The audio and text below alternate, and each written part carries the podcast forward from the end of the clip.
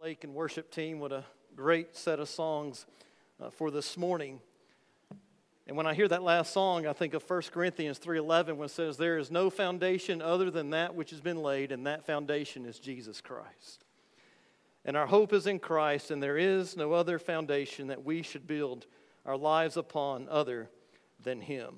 If you have your Bibles, you can turn to 1 Peter chapter 3 this morning. And that's going to be the text of our message, verses 15 and 16. But this morning we're starting a new series. Do you know why you believe what you believe? Do you know why you believe what you believe? And today is just going to be an introduction to this topic. And, and I'm sure all of us this morning who are believers could state what we believe about creation. We could state what we believe about God. We could state what we believe uh, about Jesus and about salvation. But you see, it's just not knowing what we believe. We need to know why we believe it. And when we articulate why we believe what we believe, we engage in what is called apologetics. And apologetics comes from the Greek word apologia. Now, this does not mean that we are apologizing for our faith. It doesn't mean that we're saying, I'm sorry I believe that God exists. Or I'm sorry that I believe that the Bible is true. Or I'm sorry that I believe that Jesus is the only way. Or there is a heaven and a hell. You see, apologia, apologetics, it has nothing to do with apologizing for our faith, but it has everything to do with defending our faith. And when people ask us questions about our faith, it's it's a rationalizing our faith. It's giving intelligent reasons for our beliefs. It's a verbal defense of what we believe. You know, questions are a very important part of life. Everyone has questions. And I think one of the most important questions ever asked is in John 18 37 and 38 when Jesus was before Pilate, before his crucifixion. And Jesus told Pilate, He said, Everyone who is of the truth listens to my voice. And Jesus said this because Jesus himself in John 14, 6 stated that I am the way, the truth, and the life, and no one comes to the Father but through me. And then in verse 38 of John chapter 18, Pilate looks at Jesus and he asks him this question What is truth? You see, this is a very weighty question. Because what you think is truth, it affects everything about how you live and how you relate to others. And in fact, to begin considering what we to believe is true, every person must confront four basic questions. We must confront the questions of origin. We must uh, confront the questions of, of the meaning of life and morality and destiny. How did life come to be in the first place? What is the purpose of my life? How can I choose what is right and wrong? And then what is going to happen to me when I die? The simple answer for us as believers as to what truth is and to these four questions is Jesus. Because if we were to ask ourselves as believers these four questions, the, the perfect response is Jesus. How did life come to be in the first place? Jesus. What's the purpose of my life? Jesus. How can I choose between right and wrong? Jesus. What happens when I die? Jesus. You see, Jesus is the answer for us as believers to all of those questions. And if Jesus is truth, which he should be as he is the only truth, then we are to live our life and relate to others according to his commands and his word. And this leaves no room for you or me or anyone else to insert what we think is truth. However, when you live in a godless culture that ignores God and doesn't believe He exists, or at least lives like He doesn't, you live in a culture that doesn't believe the Bible, you live in a culture where people define truth for themselves. You can't defend your faith simply by saying it's true because God said it. It's true because the Bible said it. And even though this is a true statement, this statement is not going to make any difference to those who don't believe the Bible and, and that God exists if they do not believe in God, because it's not going to matter to them what God says. And one of the primary reasons students who grow up in church and graduate and never return is because the church often neglects to teach them the why behind our beliefs. You see, they have social media. They have friends, they have teachers, they have professors and others telling them why they shouldn't believe. And we, as the church who have the truth, should be telling them why they should believe and not just what they should believe. And even though what we believe is so important, the why behind it is so significant and cannot be ignored as we live in a culture that is full of unbelief. And even though we should be able to say, because the Bible says it, that doesn't fly in our culture today. And we just can't simply argue truth from the Bible. We need to be able to give intelligent and well thought out answers for why we believe what we believe. We need to be able to, to give an apologia, a defense of our faith. And there is no doubt that our faith is not popular, but neither is our faith irrational. You see, we don't, we don't have a, a blind faith. Our faith is, our faith is not a, a blind leap of faith. It's not here goes nothing. That couldn't be any further from the truth. Years ago, Josh McDowell came out with a youth study called Don't Check Your Brains at the Door. And the premise of this study is that just because you are a believer doesn't mean that you've lost the capacity to think. And in this study, McDowell gives answers that make sense for the toughest of questions. He exposes common myths about God. He exposes common myths about the Bible and religion and life to show how Christianity stands up to the test of fact and reason. And what is interesting about Josh McDowell is he was an atheist who set out to disprove the existence of God and the truth of Scripture.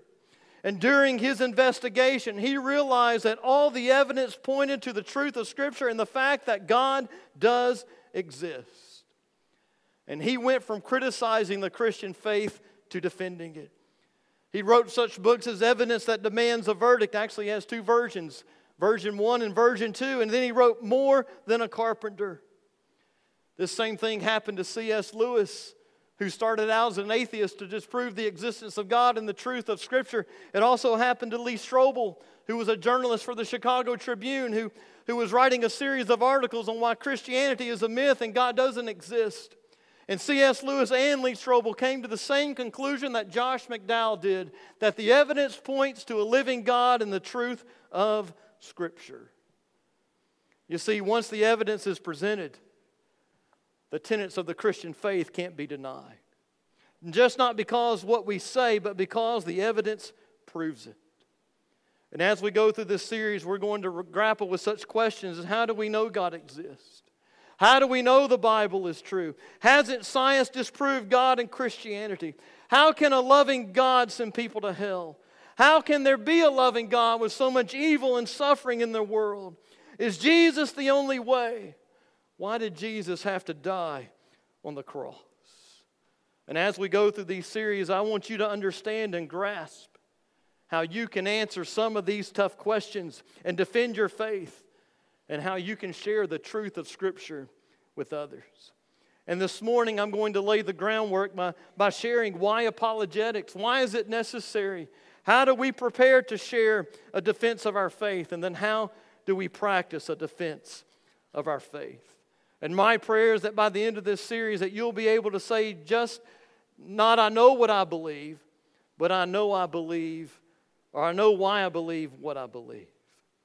And before I read 1 Peter 3 15 and 16, I want to give you some context of 1 Peter. Peter is writing to Christians who are suffering for their faith, they're being persecuted for their faith.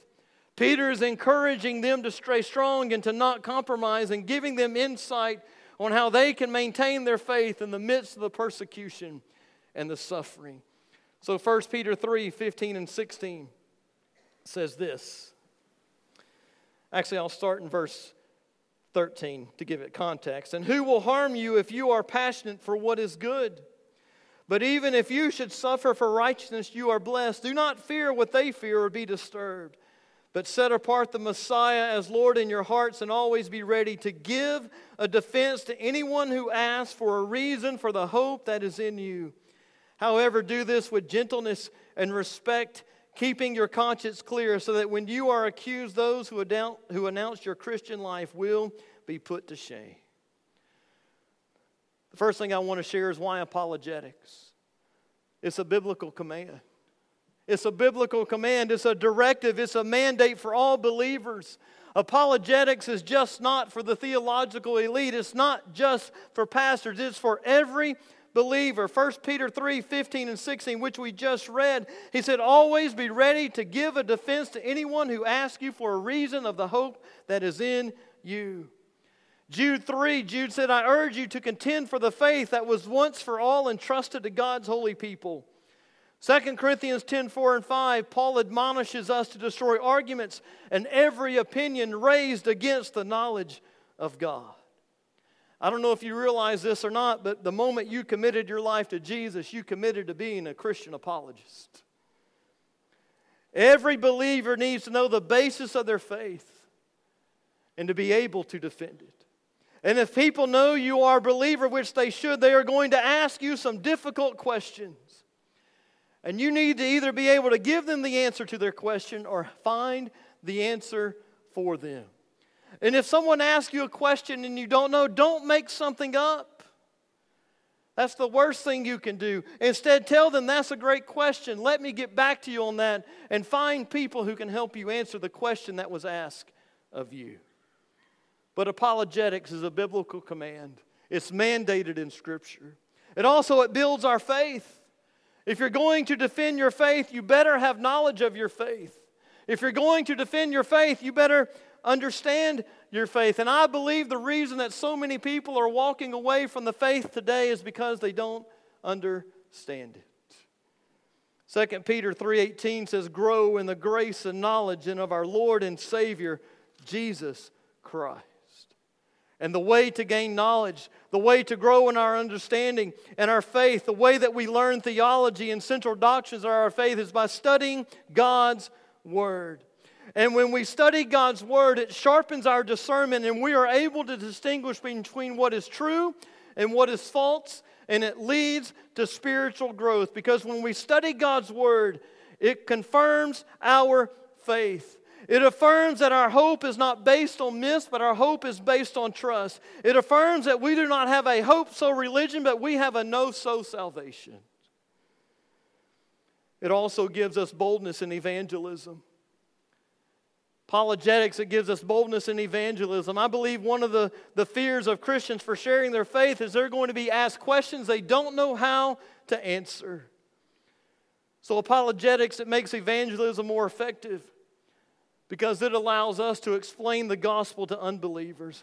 It gives us confidence to respond to questions that we may be asked.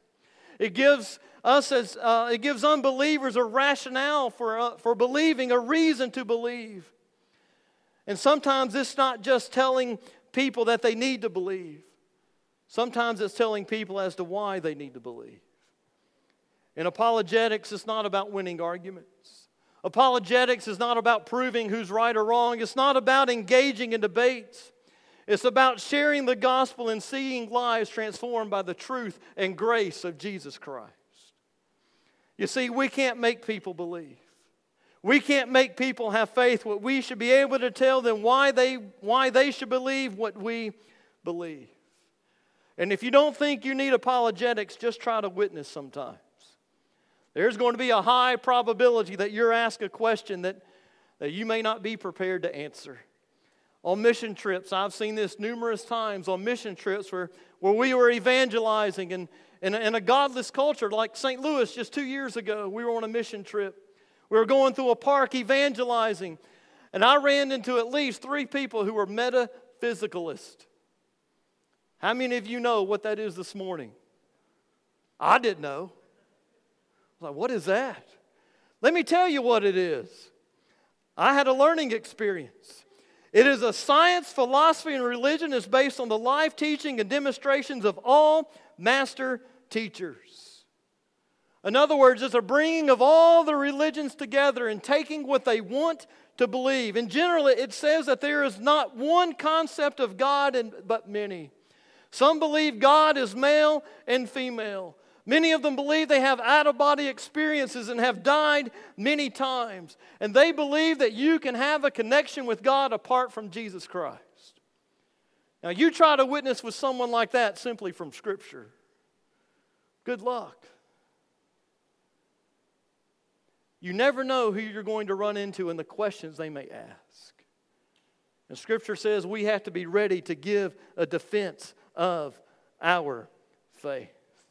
And a great example in, in Scripture on how to use apologetics is Paul in Acts 17 at the Areopagus, where he went through the city of Athens as he was waiting on Silas and Timothy to show up. And he just didn't sit on a bench and wait for them to show up. He started walking through the community of Athens and he saw all these altars to these gods. And he came across this one that said, Here's an altar to an unknown God. And Paul said, Aha, I have an idea. I know who this unknown God is, and they don't, and I'm going to share with them who this unknown God is, and it's going to be the living God that I believe in. And when you leave the, read the account that Paul gives in Acts chapter 17, you'll notice how he did it. He spoke to them on their turf. He started on their terms. He took something from their culture. He took the tomb of the unknown God to share with them about the Christian position and the truth of God and the truth of Jesus Christ. He used something from their culture to support his argument. He used their own poets to support his argument that God exists and God is true and his word is true. And then he called for a response to what he had just taught. And scripture says some denied it, some believed it, and some continued to search. You see, apologetics, it was a regular part of Paul's ministry. It was part of his evangelism strategy. In Acts 18:4 it says he reasoned in the synagogue every Sabbath and tried to persuade both Jews and Greeks. Acts 18:19 when they reached Ephesus he left them there but he himself entered the synagogue and engaged in discussion with the Jews. Acts 19, 8, 10, he entered the synagogue and spoke boldly over a period of three months, engaging in discussion and trying to persuade them about the things related to the kingdom of God. You see, apologetics was a regular part of Paul's evangelistic strategy because he understood not just what he believed, he understood why he believed it. And this should be a part of our evangelism strategy as well. So, how, how do we prepare? We know it's a biblical command. We know it gives us boldness in evangelism. We know it builds our faith, but how, how do we get to that point? How do we how do we prepare? The first thing we need to do, we need to pray. First Chronicles 16 11. Look to the Lord in his strength, seek his face always. Prayer is, criti- is critical, it's crucial to defending the faith because only God can enlighten us to his truth. Only God can give us his wisdom to present it in an effective manner. And don't be prideful with your knowledge. Don't be wise in your own eyes. Don't think you have all the answers, but trust and rely on the one who does. And pray that God would soften the heart of the one you are sharing with, that He would open their eyes and their mind and their heart to receive His message and to accept His truth. Before you engage in defending the faith, make sure you're prayed up. Make sure you've asked God for wisdom and discernment in speaking to someone about the truth of Scripture. You also need to study the Bible. 2 Timothy 3 14 through 17 says, But as for you, continue in what you've learned and become convinced of. Paul says, Don't stop learning, keep learning, because you know those from who you learned it, and how from infancy you have known the Holy Scriptures, which are able to make you wise for salvation through faith in Christ Jesus. All Scripture is God breathed and is useful for teaching, rebuking, correcting, and training in righteousness, so that the servant of God may be thoroughly equipped for every good work. Before we can defend our faith, if we're going to be an effective apologist, we have to be grounded in God's Word. If you don't know God's Word, how are you going to defend it? You can't defend something you don't know. And there are unbelievers in our world who know the Bible better than believers. And there are unbelievers who read God's Word, who study Scripture just so they can trip Christians up and even cause Christians to doubt. You know, I think when Mormons or Jehovah's Witnesses come to the door, you know what many people, including Christians, do? They turn out the lights, they close the curtains, they hide behind the couch acting like nobody's home.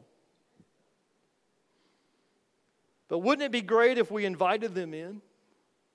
And we're able to have a conversation with them by defending our faith and sharing what we believe and why. What a great evangelistic opportunity that is. And I, am not, I'm not going to promise, but I almost would, would bet that if you invited them to come in, they're not going to come in because they're not used to that. They know they met somebody that, that, that is probably smarter than them and wiser than when it comes to Scripture. So next time somebody knocks on your door and wants to have that conversation, say, you know what, come in, let's have a cup of coffee and share a meal together. Don't worry, you're not going to have to because they're not going to come in. But it's ironic that they are willing to have a conversation with us about what they believe, but we're not willing to have a conversation with them about what we believe.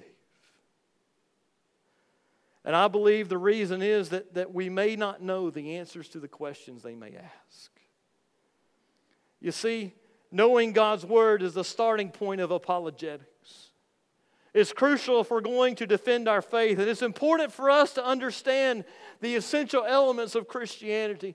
We need to understand creation, we need to understand salvation, we need to understand redemption and justification and sanctification and glorification. We need to understand all these things and be able to explain it to others in a way that they can understand it as well. And if you know what you believe and why, you'll be able to identify false teachings. If you know the truth, if you know God's word, you'll be able to identify what is counterfeit and what is false. But in order for us to get to that point, it's incumbent upon us to study the Bible, to know why Scripture is trustworthy, because its validity has been attacked in our culture. Its validity is being attacked in our culture, and it will continue to be attacked in our culture. Also, we need to rely on the Holy Spirit. We need to ask the Holy Spirit for opportunities to share and for the boldness to share and give us the words to speak. And I promise that He will give us the words to speak. Luke 12, 11, and 12 says this When you are brought before synagogues, rulers, and authorities, he's talking to his disciples about being persecuted for their faith. He said, Do not worry about how you'll defend yourselves or what you will say, for the Holy Spirit will teach you at that time what you should say. I've been in spiritual conversation was I was sharing the gospel and I would say something I would think to myself, did that just come out of my mouth? Did I just say that? Because it wasn't me speaking, but God through the Holy Spirit speaking through me and for me. There's no way I could have come up with what I said. I'm not that smart. It was only through the power of the Holy Spirit that was I was able to ask the or answer the question that was asked of me. And the reality is only the Holy Spirit can change someone's heart. Only the Holy Spirit can change someone's mind so they will accept the truth of the gospel. And we can share the most convincing argument. And we can have the most persuasive speech. But apart from prayer and the Holy Spirit, it's not going to matter. Because it's not the persuasiveness of our speech. It's not the cleverness of our arguments or the piling on of historical evidence or archaeological data that does the real work. In fact, these are all means that God uses to challenge a person's worldview to challenge a person's belief, but ultimately, it is the work of the Holy Spirit that acts to change the hearts of others. Does this mean that we as Christians should do absolutely nothing and remain silent and, and just ask the Holy Spirit to work? Absolutely not. The Holy Spirit works through our words, works through our arguments and our evidence to lift the veil off the eyes of those who are blind to the truth of God. And so, God, through the Holy Spirit, does the work but we are the tool and the vessel He uses to reveal His truth to others. We also need to consult resources. There's a lot of great resources out there to help you with, with apologetics, and there's nothing wrong with supplementing our, our study of the Bible with good books to deepen our understanding of Scripture and provide insight and knowledge on how we can defend our faith. However, do not use books and other resources as a substitute for reading and studying God's Word. Only use them as supplements to what you've studied from God's Word. And there are some great resources. C.S. Lewis, Mere Christianity. The Case for Christ and all the other case books by Lee Strobel. I mentioned Evidence That Demands a Verdict by Josh McDowell. There was a Muslim turned Christian, Nabil Qureshi, who wrote No God But One, Allah or Jesus. And I know Ravi Zacharias had a lot of missteps in morality, but he wrote some great books that are theologically sound on apologetics. There's a contemporary apologist named Frank Turek. He wrote a book called I Don't Have Enough Faith to Be an Atheist. There are great websites and organizations you can turn to. Answers in Genesis by Ken Ham. Crossexamine.org by Frank Turek.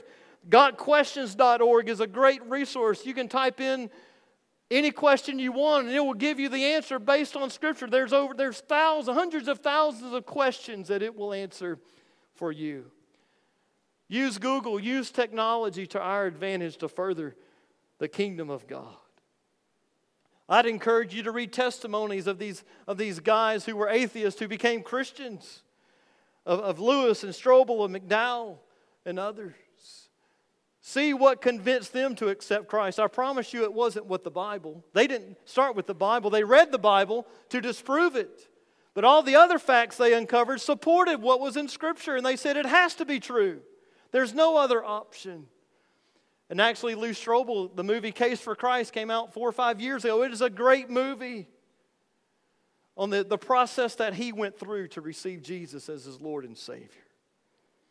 You see, God has given us great resources, and we need to take advantage of them.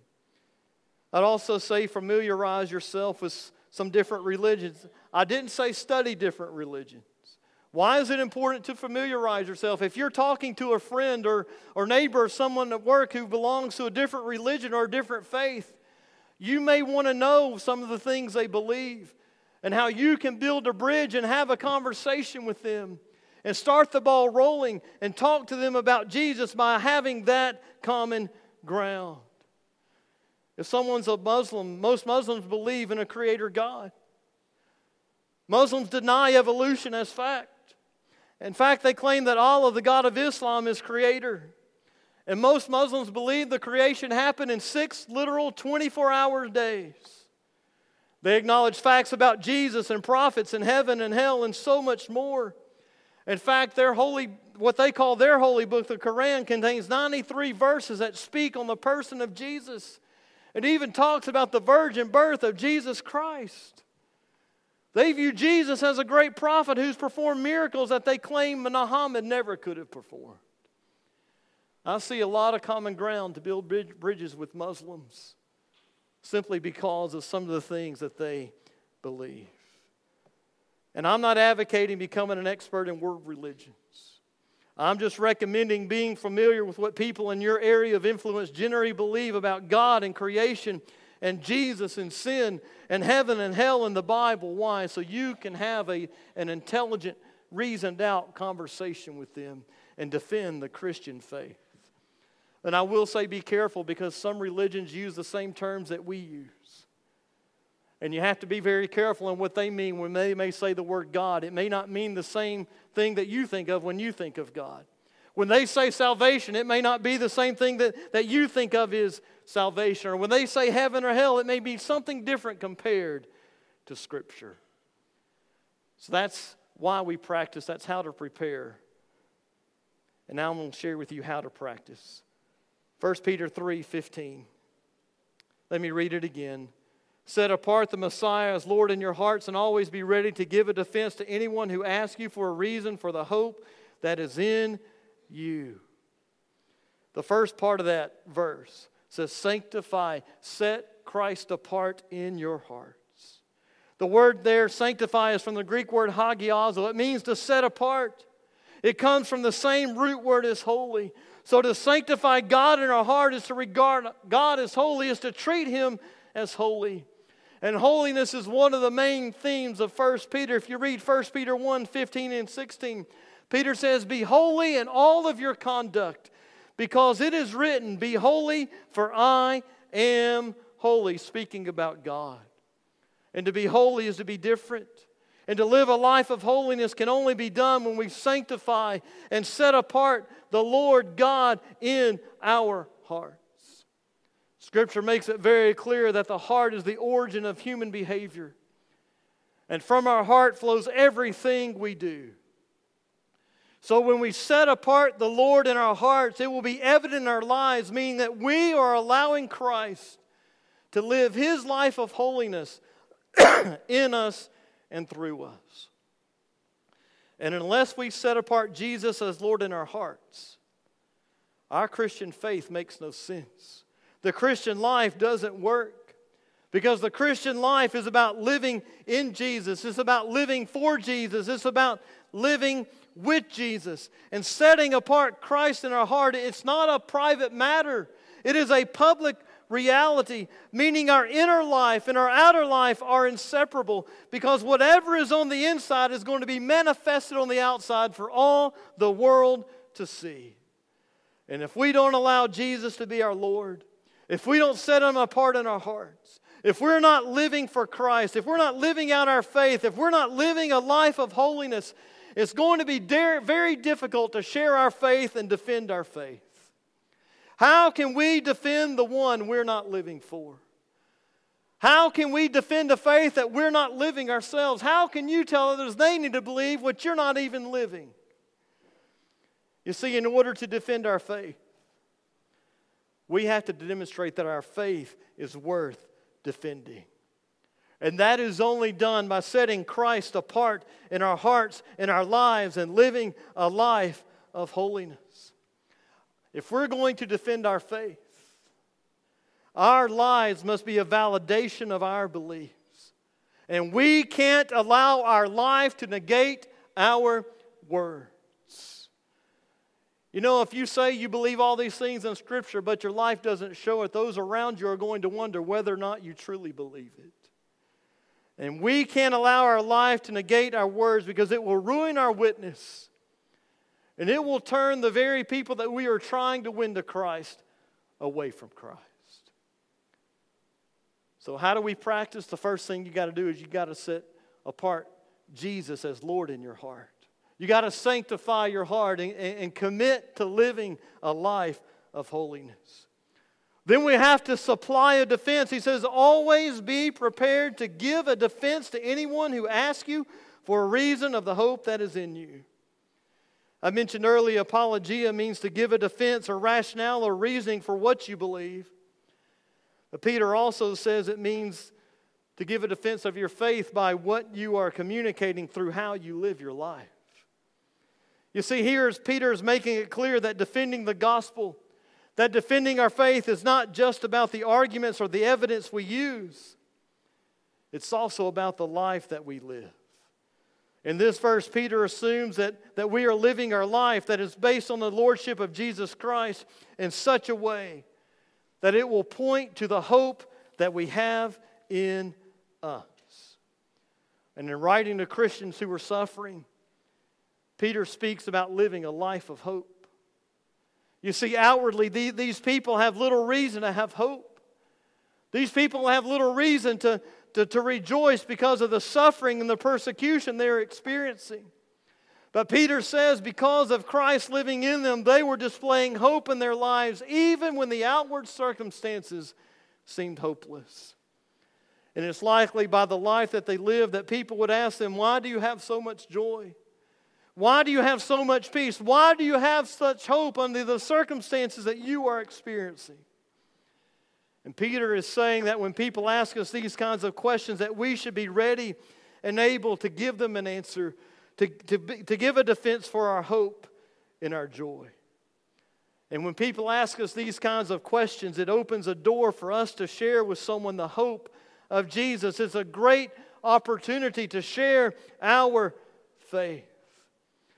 But be prepared. As you share that one question that, that may lead to another, you may have to explain why you believe what you believe more and more. So it's important for us to understand that how we live our lives gives us opportunities to share why we live the way that we do. This is why it's so important for our behavior to match our beliefs.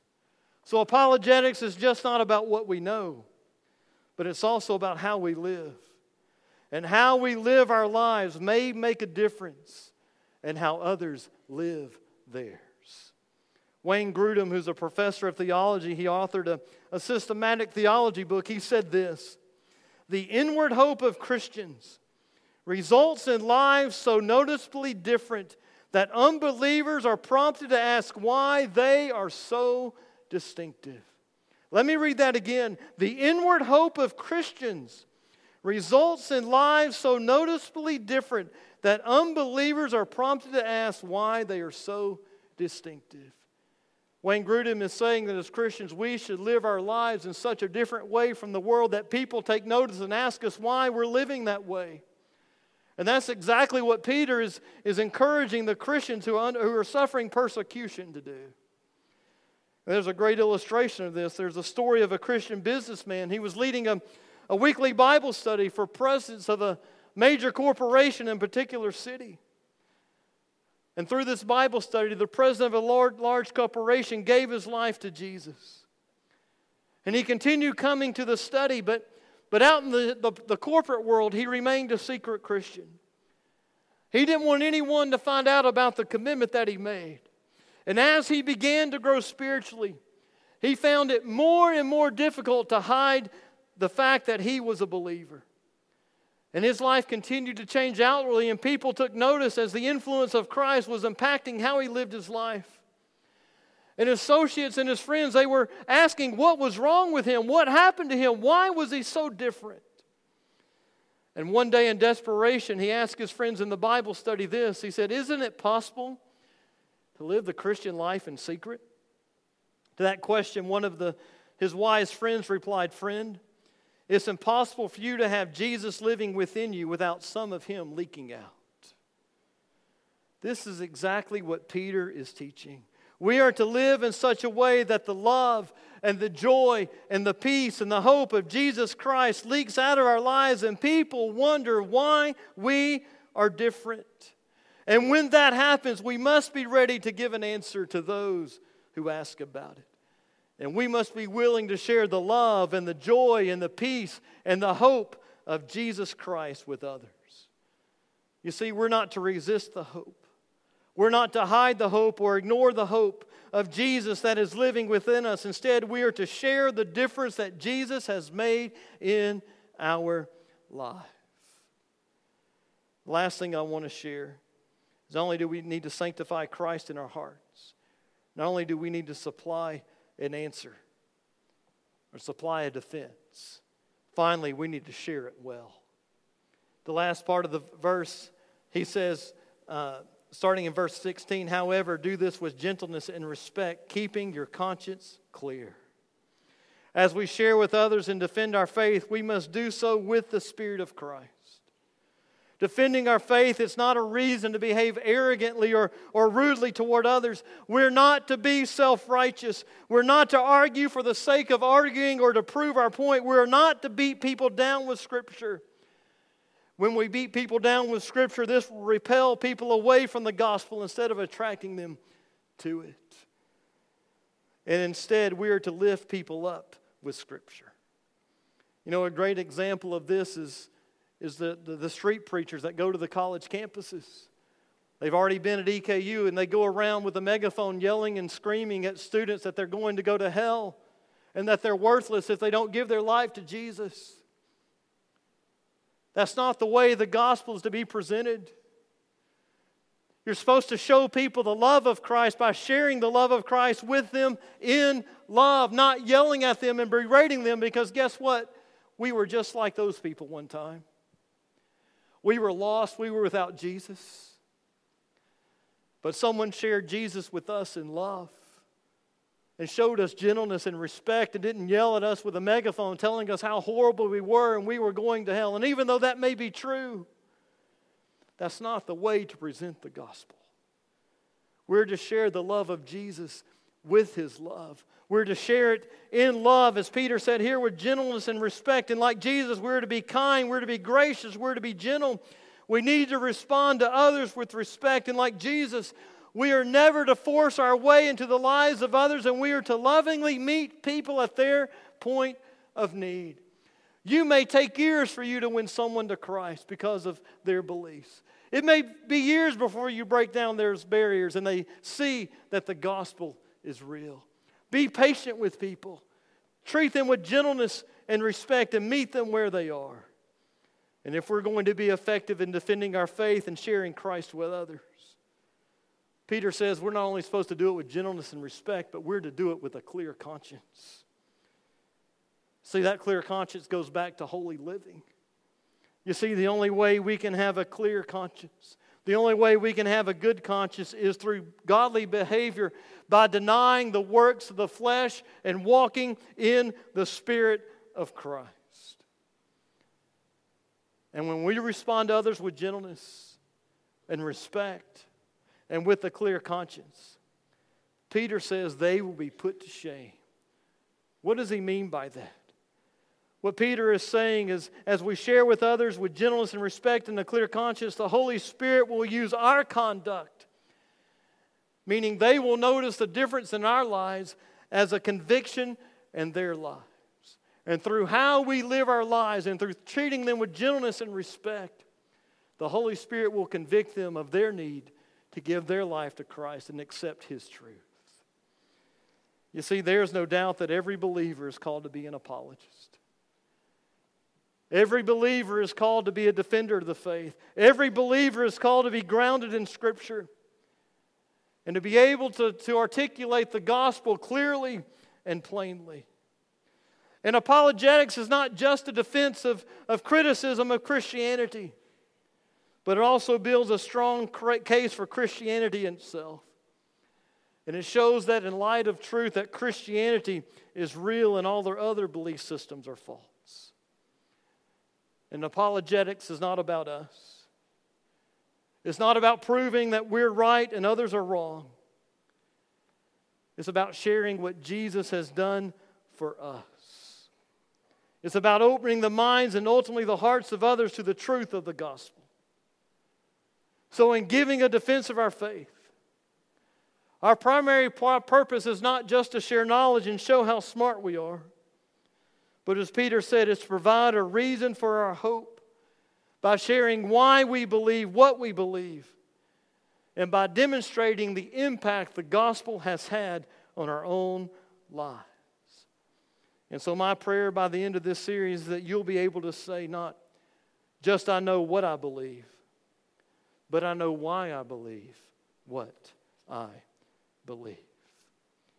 If you're here this morning and never given your life to Jesus, I invite you to do that. And I encourage you to recognize that Jesus is the truth, that He is the only way to have a relationship with God, He's the only way to have your sins forgiven. And you can have that relationship with Him and your sins forgiven in the eternity of the promise of heaven by placing your faith and trust in Him. And if you have given your life to Jesus, is your life a validation of your beliefs? Does your inner life match your outer life? Do others see Jesus leaking out of you?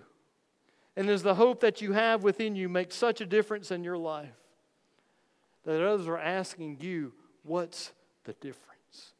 If not, what needs to change in your life today? And understand before you talk to someone about your faith with Jesus, make sure you're living for Jesus.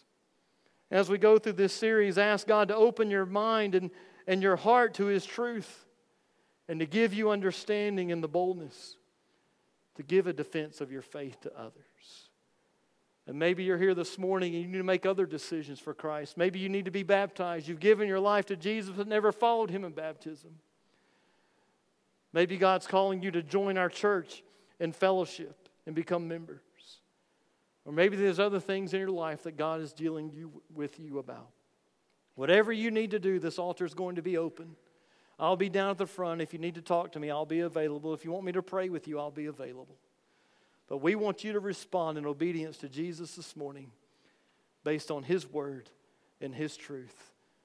And I'm sure He wants every single one of us who claim Him, who believe in Him, to live out His truth daily in our lives so we can be a witness to others of the truth of the gospel and we can defend our faith.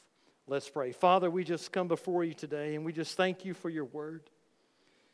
God, we thank you that your word is truth. God, we thank you that Jesus is the only way.